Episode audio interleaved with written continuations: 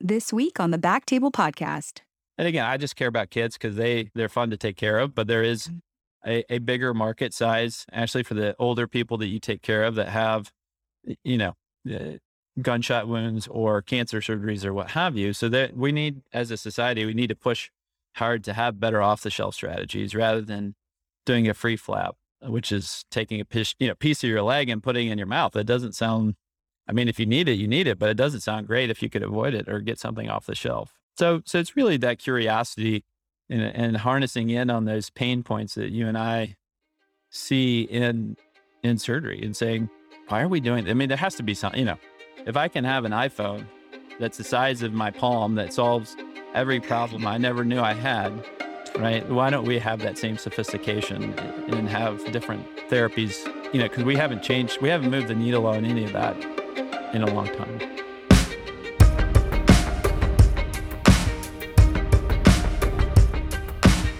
Hello, everyone, and welcome. This is the Back Table ENT podcast. Here we bring you conversations with the best and brightest minds in the field of otolaryngology with a hope that you can take this information and apply it to your practice.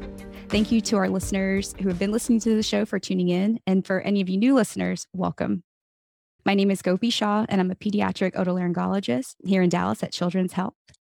My name's Ashley Agan, and I am a general ENT. I also practice in an academic setting here at UT Southwestern in Dallas. We've got a great show today. How are you feeling, Gopi? I'm feeling very good, very good. It's Sunday, and I have a we have an awesome topic and a super, super, super smart guest who I'm super excited to talk to today. For, so it'll be for great. sure, for sure. Any any day that I get to do a podcast with you, Gopi. Good day. Um, we have Dr. Steven Goudy. Uh, he is a professor in the Department of Otolaryngology, Head and Neck Surgery at Emory University in Atlanta, Georgia, where he is the director for pediatric otolaryngology. Dr. Gowdy obtained his medical degree from the University of Louisville School of Medicine. He stayed there to complete his residency in otolaryngology and then went to University of Iowa to complete his fellowship training in pediatric pediatric otolaryngology.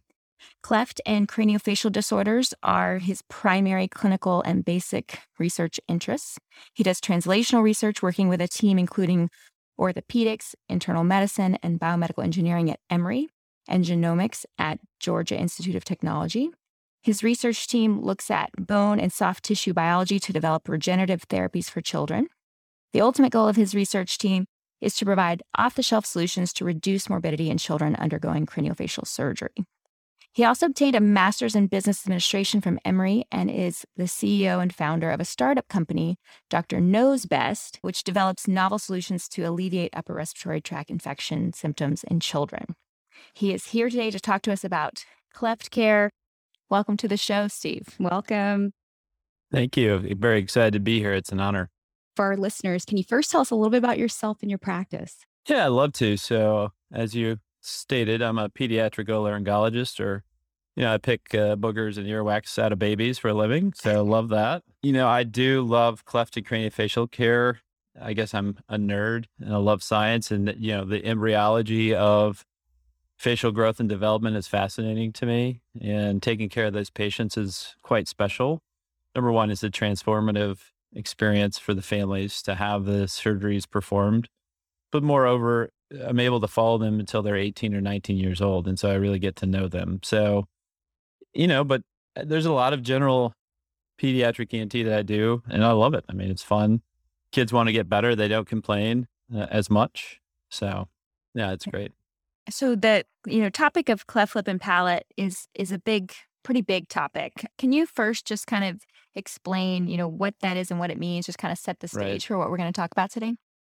So cleft, the me- the the meaning of the word cleft is separation. So a cleft of the lip is a separation of the lip. So when your body is forming, your face is growing from the sides to the middle, and the middle part's growing down. And if they don't grow fast enough to touch, or they grow fast enough to touch, but then they don't join, then you get a separation.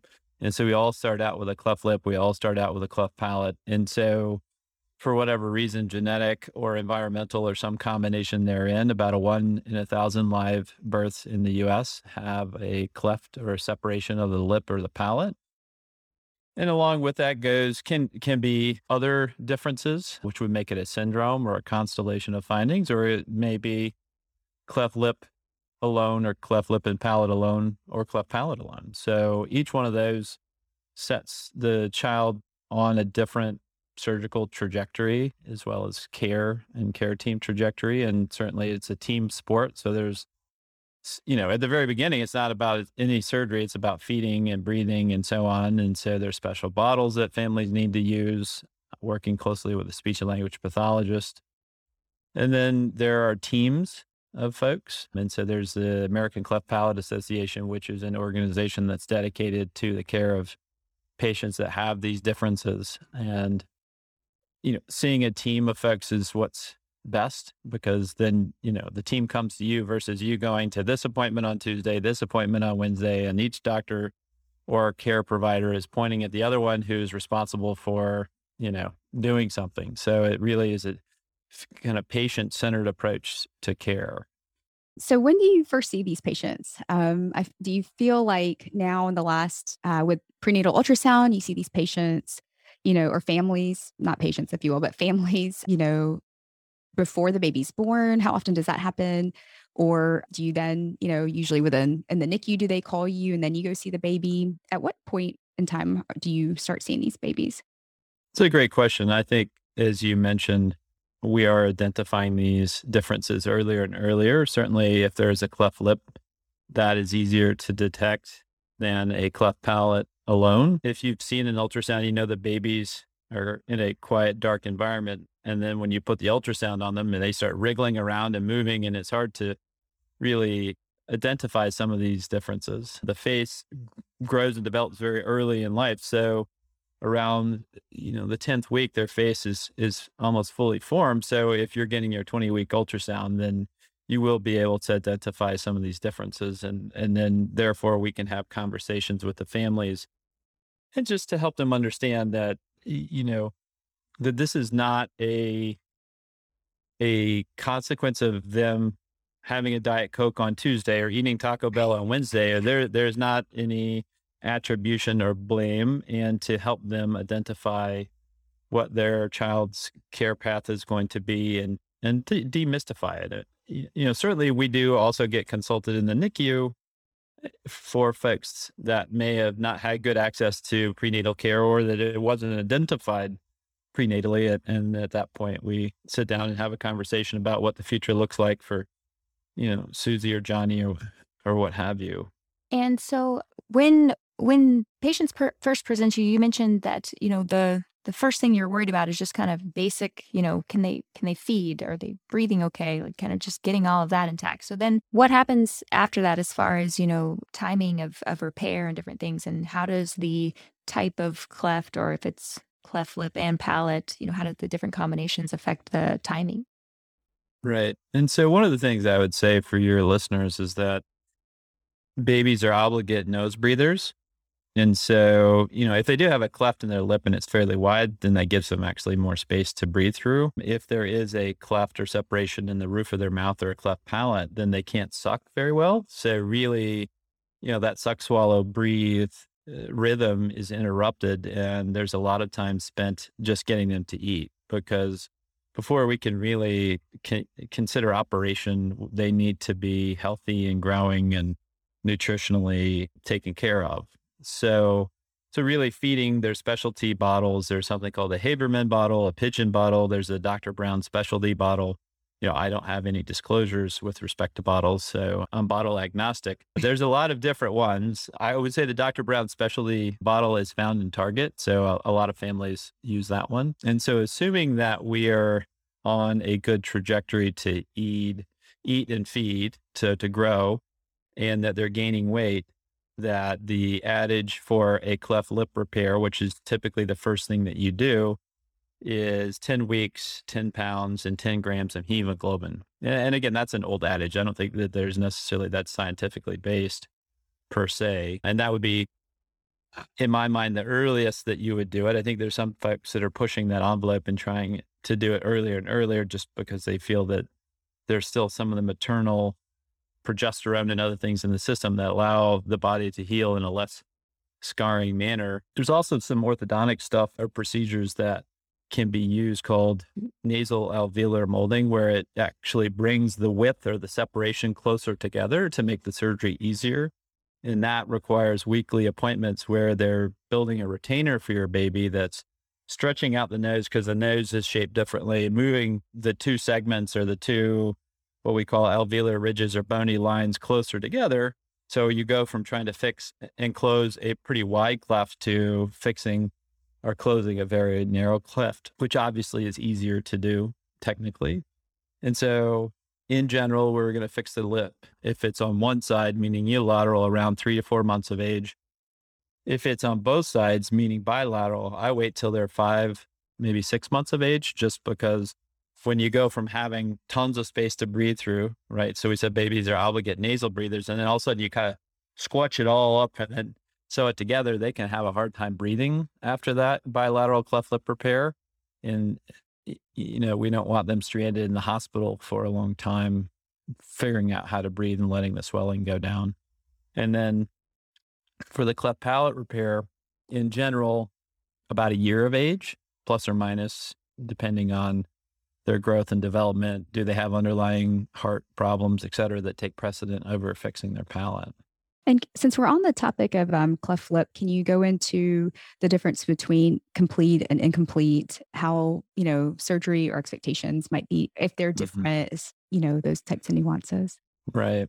So, and that's a great question.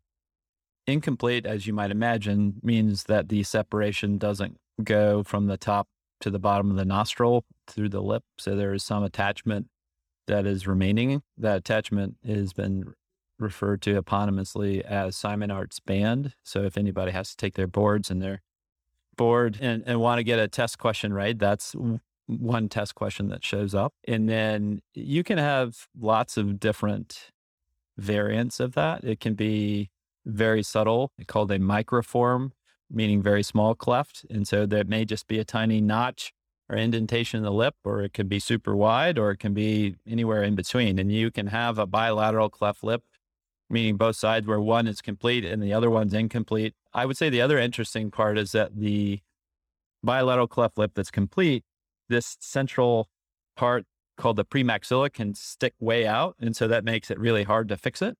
And again, that's the embryologic frontonasal process and it has these central and lateral incisors.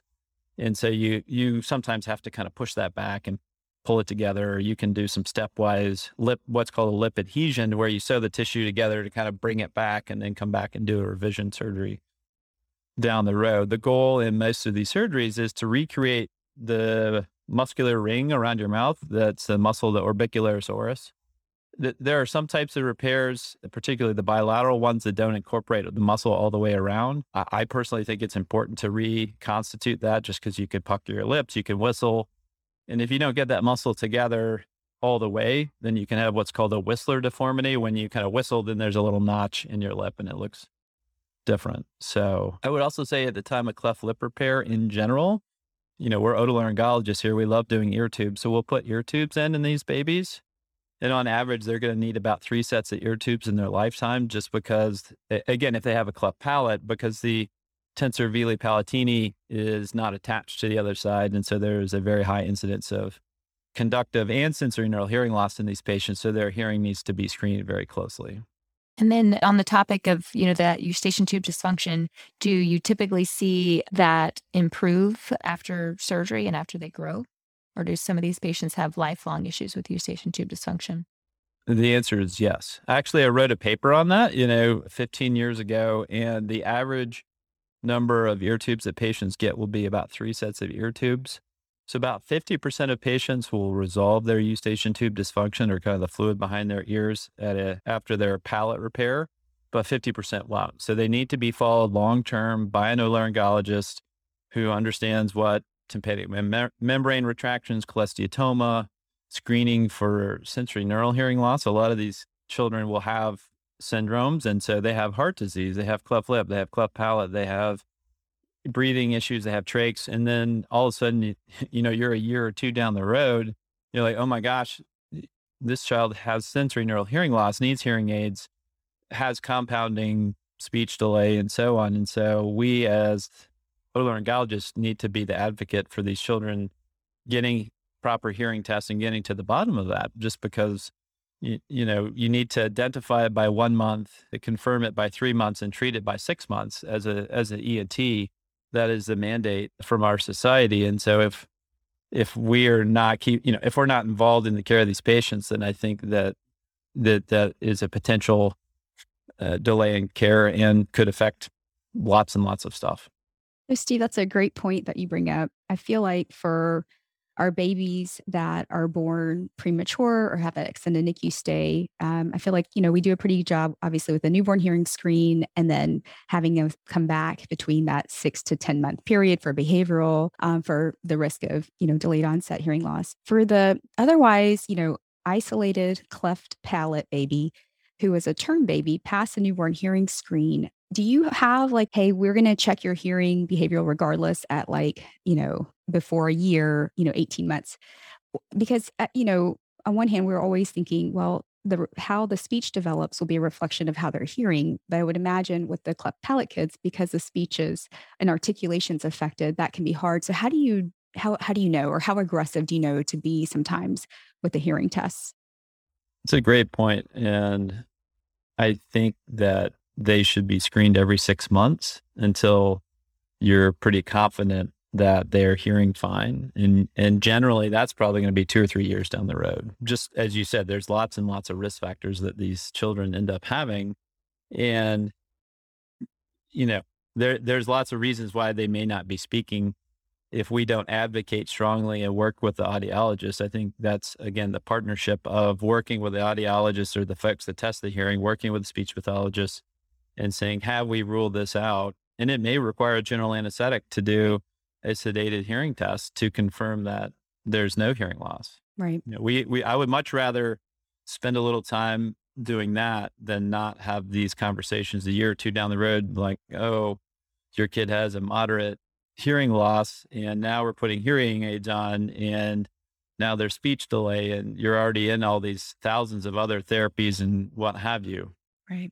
Yeah, just kind of thinking about, you know, the when they're first presenting, you know, you mentioned the um, incidence of, you know, also having other comorbid issues or or having different syndromes. So, are you referring all of these patients for genetic testing?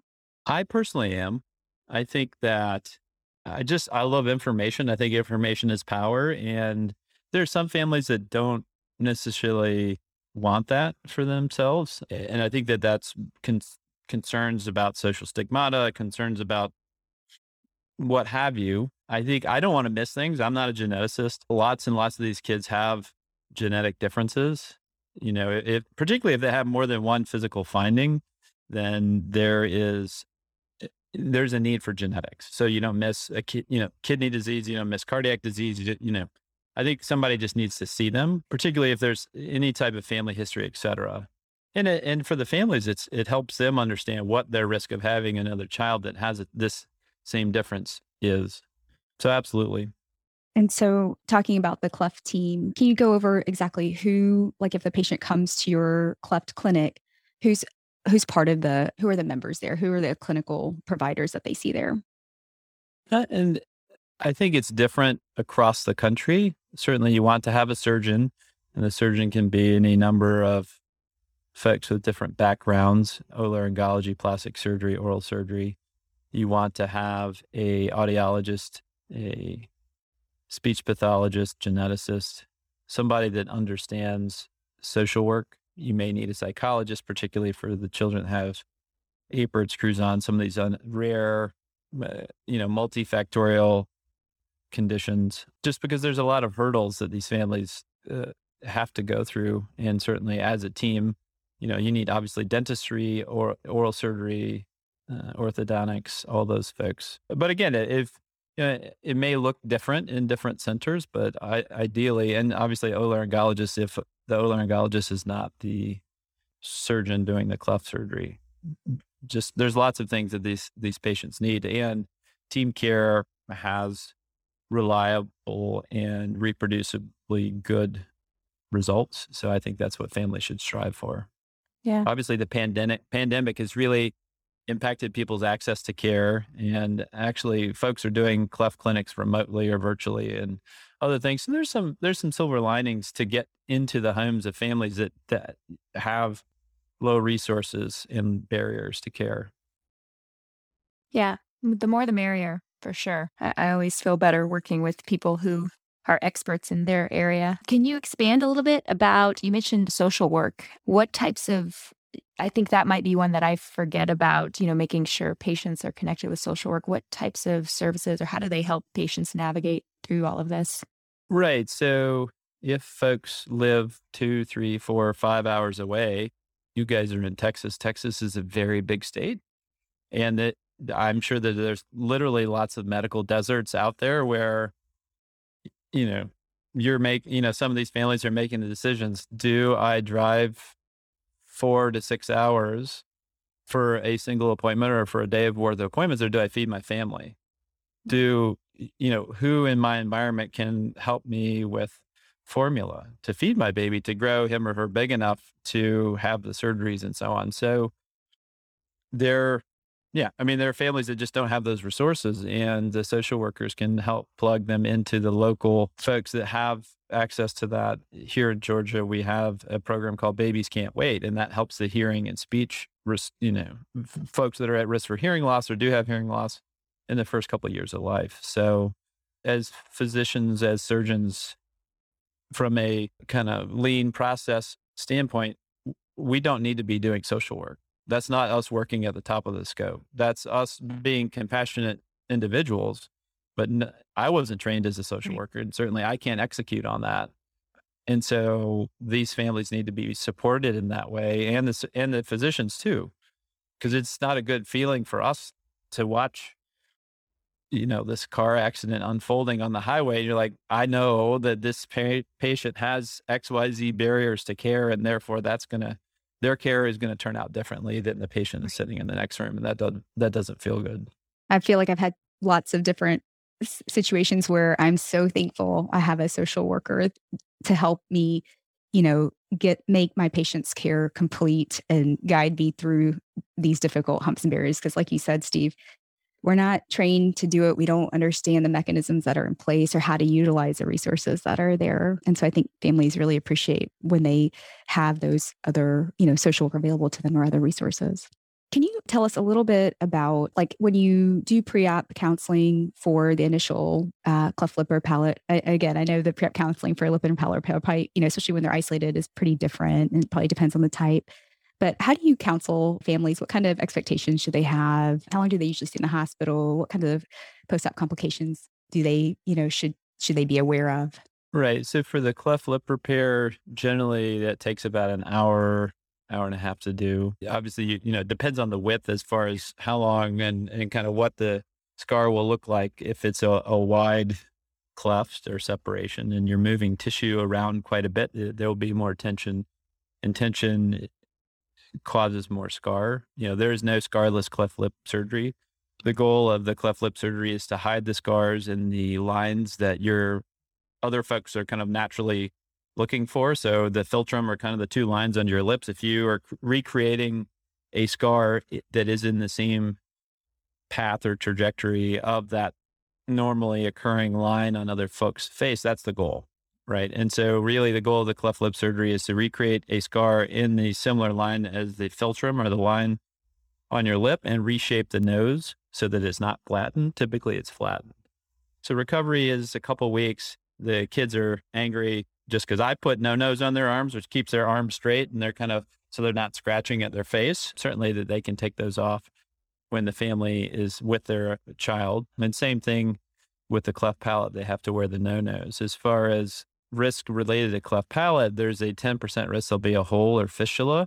That uh, again, the cleft is a, is a separation, meaning that if you have a cleft palate, there's a continuous space between your oral cavity and your nasal cavity. That's why you can't create suction. And so you're going to close that off, moving tissues or, or mucosa from the sides to the middle and sewing it up in a very dirty place that undergoes constant physical trauma.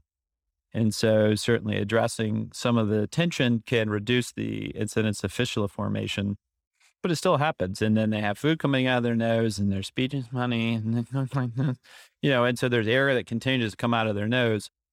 And so the, if a fistula does occur, revision surgery is necessary and the efficacy or the success rate of those is only about 50 or 60%. So, and it kind of that dovetails into my research is that we're actually trying to develop strategies to reduce fistula formation and make it easier to heal. I think that's a great segue into talking about research because, you know, we wanted to kind of ask you about your translational research and, you know, how how you stepped into that and how it's part of your career and, you know, more about what that entails. I like doing frustrating things that involve a lot of rejection, apparently. Um, so, basic uh, and translational research is very interesting. I mean, we're all here talking on a Sunday morning because we want to make things better and we want to change things. And the translational research allows my scientific brain to bring the embryology, the developmental biology aspects to the sur- technical surgeries that we perform and try to meet somewhere in the middle and say, okay, why am I getting fistulas? How do I control that better? You know, and if you think about wounding and wound healing, folks are pushing all in on uh, stem cells this and growth factor that for cutaneous wounds or burn wounds or what have you there are not many people interested in oral cavity wound healing. And so, uh, as I've done in my whole life, I surround myself with people that are smarter than me that help answer these questions. And so, that's why I talk with, with Ashley every Sunday. exactly, right? It makes you feel smarter, you know. And I, I work in with a bunch of engineers at Georgia Tech, and they have lots of cool toys and growth factors and delivery vehicles, but they don't really know what the clinical application is. And so, you know, that's where I wanted to be a basic scientist and like look at DNA and mouse models of genetics XYZ. And I didn't do very well at that because I wasn't doing it all the time. So really, you know, what am I doing all the time? I'm doing surgery. I'm thinking about it. So how did I, you know, I was like, okay, well, I got to pivot, right? That's the 2021 or 2020, you know, word to pivot from this and, you know, restructure that. But, you know, I pivoted. I was like, okay, well, I'm not making success here. I love science. It's relaxing to me. And it's every time I get new data, it's like I'm unwrapping a Christmas present. And so, you know, in leveraging the folks around me, we've identified something that can enhance wound healing in the oral cavity um, using an already FDA approved drug and reduce fistula formation in a mouse model. So, you know, I think I think it's just saying, okay, what are the pain points that families have, right? So it's bone biology. We're trying to make more bone because really, if so, we haven't talked about filling the gap in the alveolus or the uh, gum line. You have to do a hip graft from that. And if you've done one of those or you've seen one of those done, I mean, the kids are like limping around for a week. They have to stay in the hospital overnight. They may end up getting a hip fracture just to get some bone, right? And that doesn't sound very cool. So there needs to be a better regenerative strategy for that. So I have that's part of my lab. And then the other part is making oral mucosal wound healing you know, and, and, and again, I just care about kids because they, they're fun to take care of, but there is mm. a, a bigger market size actually for the older people that you take care of that have, you know, uh, gunshot wounds or cancer surgeries or what have you. So that we need, as a society, we need to push hard to have better off the shelf strategies rather than doing a free flap, which is taking a piece, you know, piece of your leg and putting it in your mouth. It doesn't sound I mean, if you need it, you need it, but it doesn't sound great if you could avoid it or get something off the shelf. So, so it's really that curiosity and, and harnessing in on those pain points that you and I see in in surgery and saying, why are we doing? I mean, there has to be some. You know, if I can have an iPhone that's the size of my palm that solves every problem I never knew I had, right? Why don't we have that same sophistication eh, and have different therapies that you know because we haven't changed we haven't moved the needle on any of that in a long time. Right. Absolutely. so for somebody that's starting out like you know they're finishing their residency and they're within their first you know two to five years of their career what are the steps or how do you actually get into translational research? How do you get your you know internists yeah. and orthodontics and biomedical engineer like how do you even go about making that research team develop yeah, I think there's a couple components. Number one, you have to have a little bit of training or exposure directly, formally or informally, just so you understand kind of what is what is it you're doing, why are you doing it.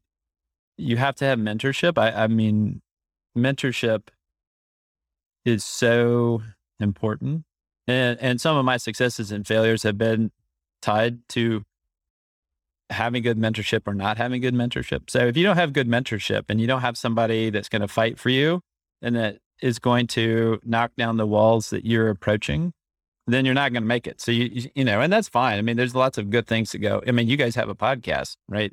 You guys are crushing it there. So there's lots of ways that you can find your path, but if you really want to go into a field where you're going to spend months and months and months writing a grant that only has a 5 to 10% chance of getting funded, you have to love rejection and have good mentorship and have somebody patting you on the back, pushing you up the hill over and over and over. It's almost like Don Quixote, you know, attacking windmills. um, having said that, you know, I mean, I wrote 18 R01 grants to get one. Wow. So, yeah, so it's, but it, but I like it. It's curious. And so, you know, not to be super wonky, but if you do a Birkman, which is a personality assessment, I finally realized that that's actually science and like medical or just scientific curiosity actually is relaxing to me. And so that's why I think I gravitated to it. But if if you do a self assessment, whatever that is, and you find out that what you're set on doing actually stresses you out, you need you need to think about that, right?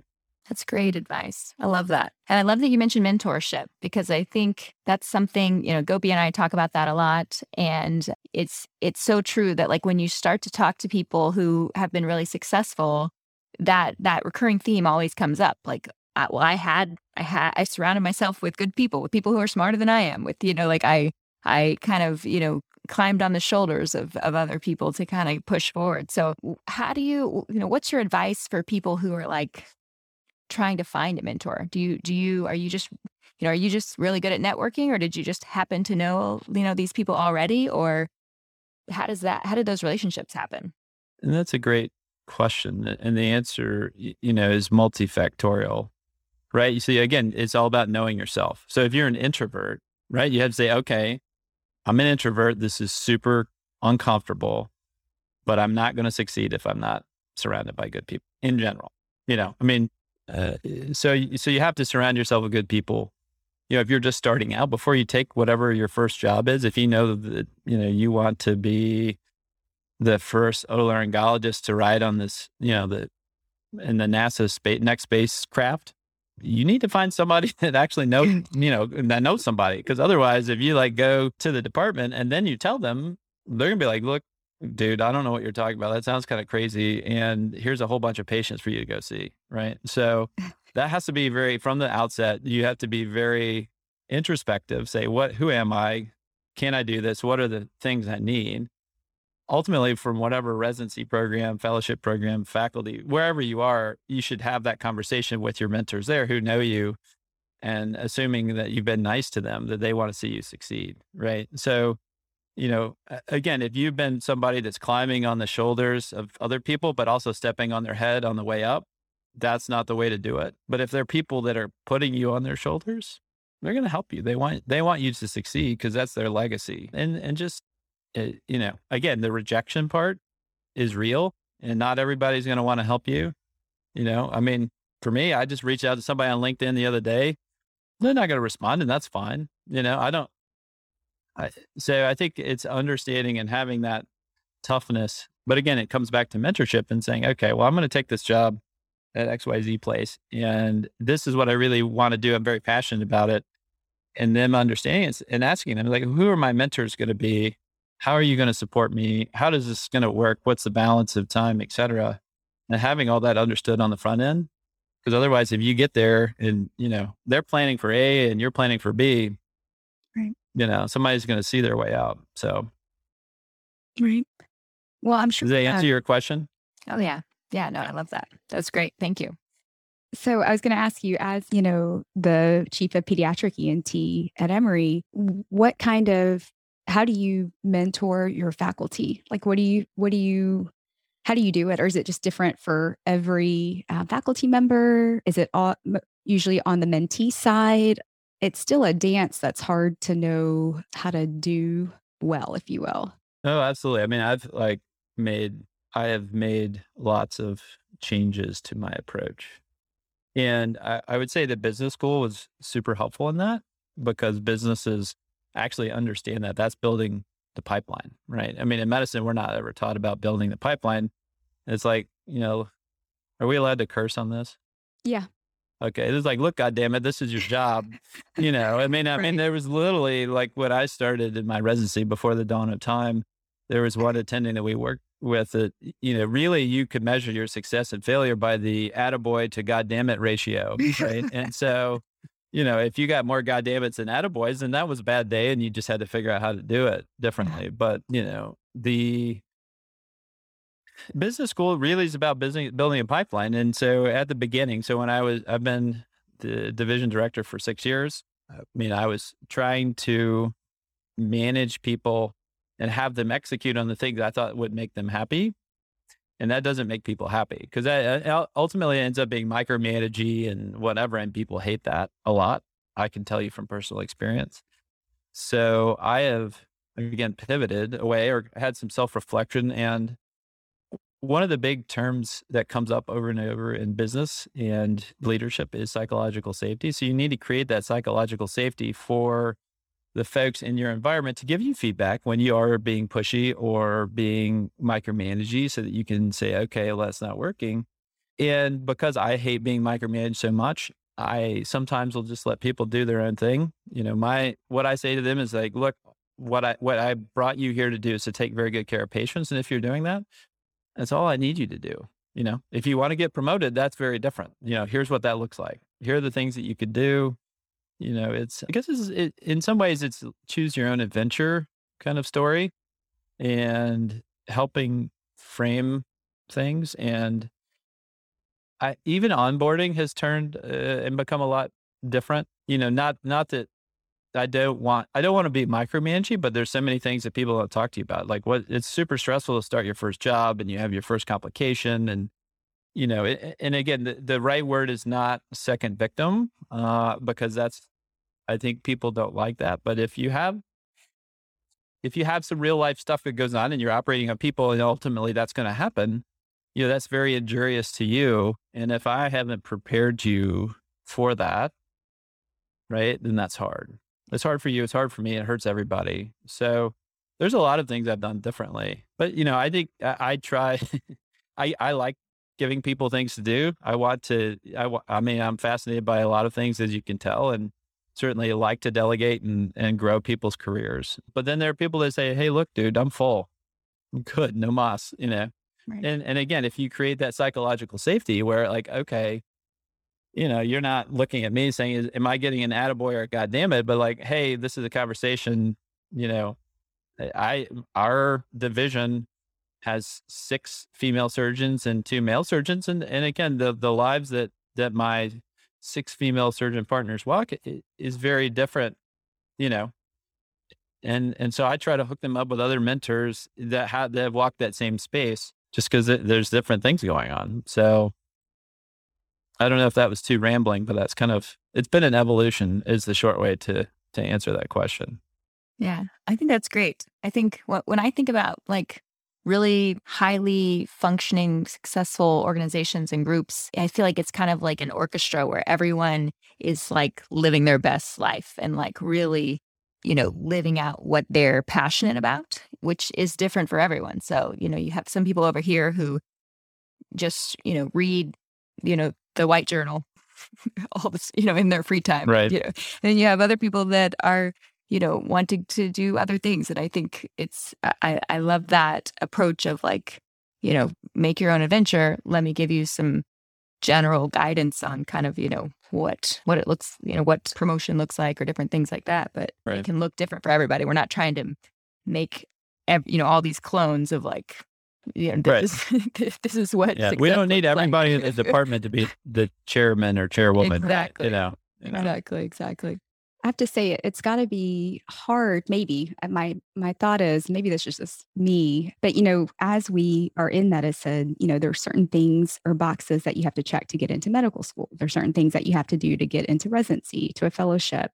And so the choose your own adventure mindset, I think, can sometimes be a little late for some of us in medicine. And I feel like it's important to start having that mindset earlier on and really encouraging our residents um, and our medical students because it's so easy with the way we get into things right? It's a match. You don't you're not choosing as much you know your that power isn't there. And yet there's so much in terms of self-awareness and self empowerment just from getting comfortable in your skin and being okay to pivot and understanding what you like and don't like and being knowing when you can say no so you can say yes to other things and um, it's it's definitely uh, a process that continues to um, evolve and it's something that i do think it's important for us to continue to encourage in our trainees and our colleagues.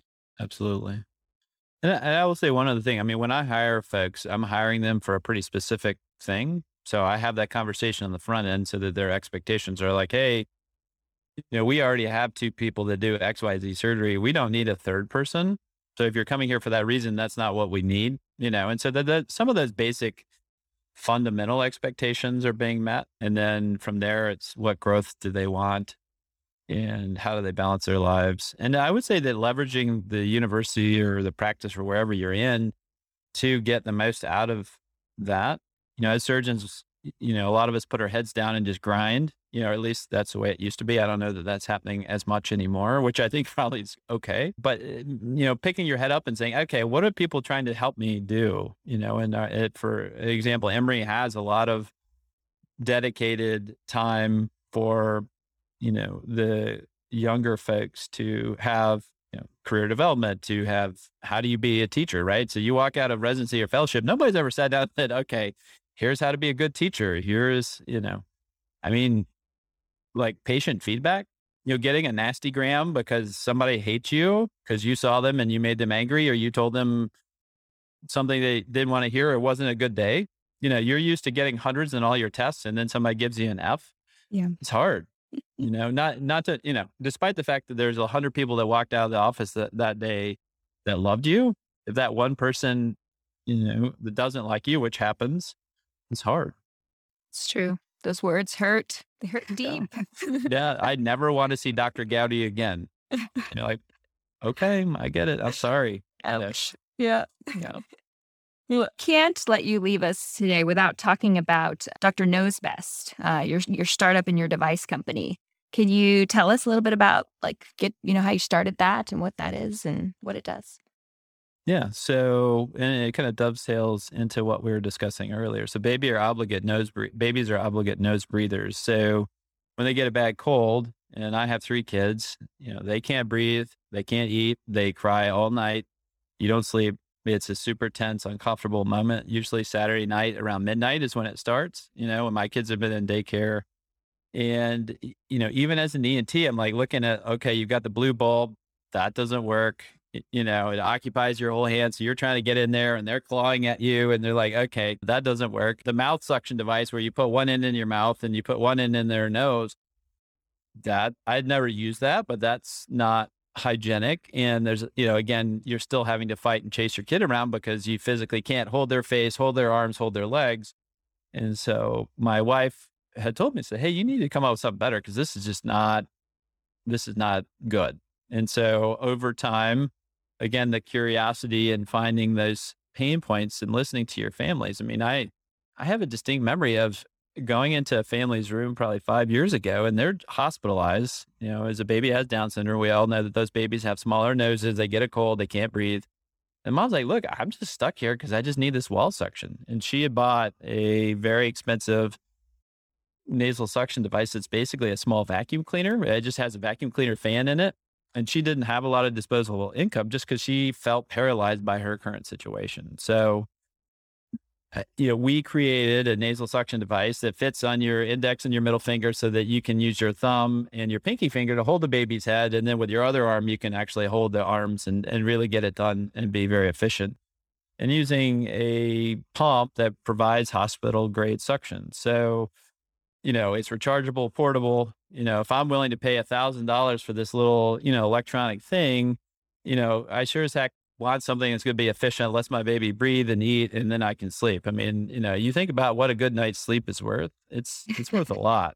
So, you know, and, and so Dr. Noze Best is going to be a company that focuses on these pain points. What, yeah, I read an article a couple of weeks ago that really called it silent suffering, right? It's like, okay, why are you suffering in silence? Why are we using these things that are not sophisticated, right? To take care of the, the thing that we were willing to die for, right? I mean, we're willing to pay anything, do anything, and we're, you know, we're, we're kind of bringing a knife to a gunfight, if you will. And so, you know, we as a company are going to focus on health and wellness products for babies uh, and young, you know, young toddlers and so on. So that the these silent suffering moments of, you know, I mean, I, and I assume that you guys both have kids, but there's a lot of things that you do that you didn't. Nobody told you was going to be part of being a parent. You know, I mean, I'm not going to address blowouts and all this other stuff, but there's other things that we're using that you know you're half sleep crazed and sleep deprived that that you don't really even realize that the things you're using just seem stupid or not helpful or you wasted the money or you know yeah.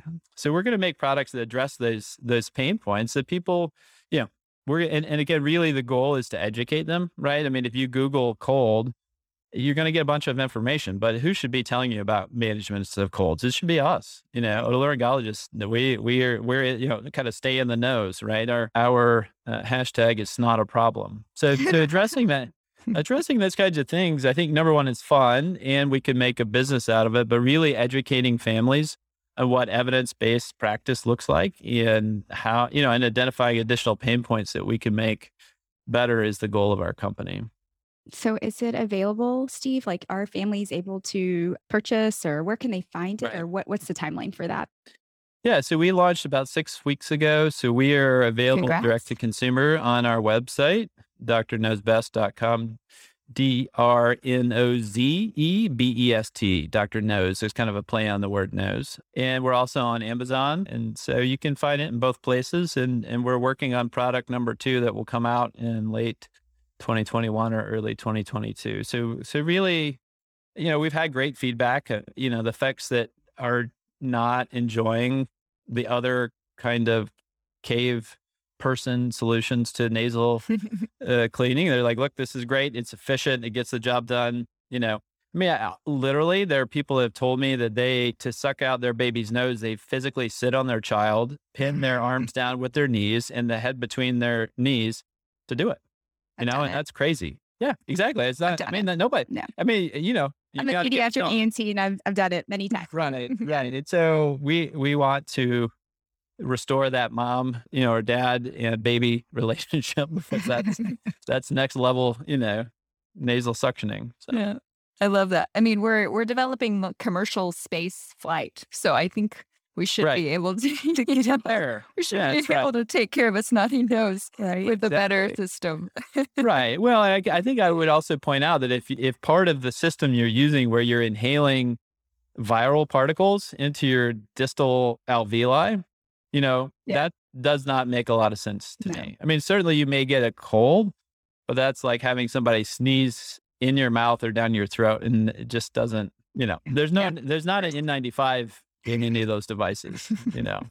Awesome. Well, congratulations, Steve. That's so exciting. I'm super excited to check it out for myself as well. Any other final pearls or thoughts that you want to leave on whether it's a cleft care, research, leadership, a startup life for our listeners? You know, I think be curious and find good mentorship. I mean, that's the most important thing. You know, all the other stuff, I think you just choose your own journey, but really make sure you have the mentorship you know, and somebody that supports your curiosity and, and just be honest with yourself. I mean, if you haven't like looked in the mirror and done, you know, we eh, as, as human beings, we're introspective, but if you're a, a physician and you've taken lots of tests, do a test on yourself, see where you are. What are your gaps? Do you want to close them? How painful is that? I mean, honestly, when I started doing that and, and really through business school, kind of looking at myself, my personality, and my like normative behaviors, my stress responses, I became a better husband. I became a better dad. You know, it's like, yeah. why am I being a jerk? You know, I'm stressed out. Okay. And then it has all these unintended consequences. And, you know, if I could go back and do it again, I would have started down that journey, you know, 20 years ago rather than five years ago. Very cool. I love it. Well, Steve, if our listeners want to connect with you, you know, on, online, are you on Yeah. um, social media? Yeah, I think LinkedIn is great. I think, you know, check out our Instagram page. You know, we have Facebook, you know, through Doctor Noze Best, either one, you know, or you can find me on the Emory website, whatever, you know, depends on, you know, what they're coming for and what they want advice about. But, you know, I'm happy to at least tell you what not to do because I've learned a lot of that. But yeah, I think, you know, if you want to learn more about boogers uh, or you want to talk about the doctor Noze Best, then then kind of come to us through the website. If you're more interested in translational research and writing and getting rejected over and over and over again, then you know, come at you. My lab has a, you know, I can give you a link to put in the notes for the lab website. So Awesome. Yeah. Awesome. Well, thank you so much, Steve. It was really nice to connect with you today. We appreciate your time. For our listeners, thank you for tuning in. Continue to subscribe, hit like, uh, send us feedback. If you want a new top, different topic speaker, come on the show. For sure. Subscribe, rate, and share. It helps us grow. It supports our efforts to bring you this content. Follow us on social media. We're on Instagram, we're on and we're on Twitter at underscore backtable ENT. Thanks for stopping share- by the show. sharing is caring, y'all. That's Sharing is right. caring. Yeah. You knows it. there it is. nice. nice. Awesome. That's a wrap. Yeah.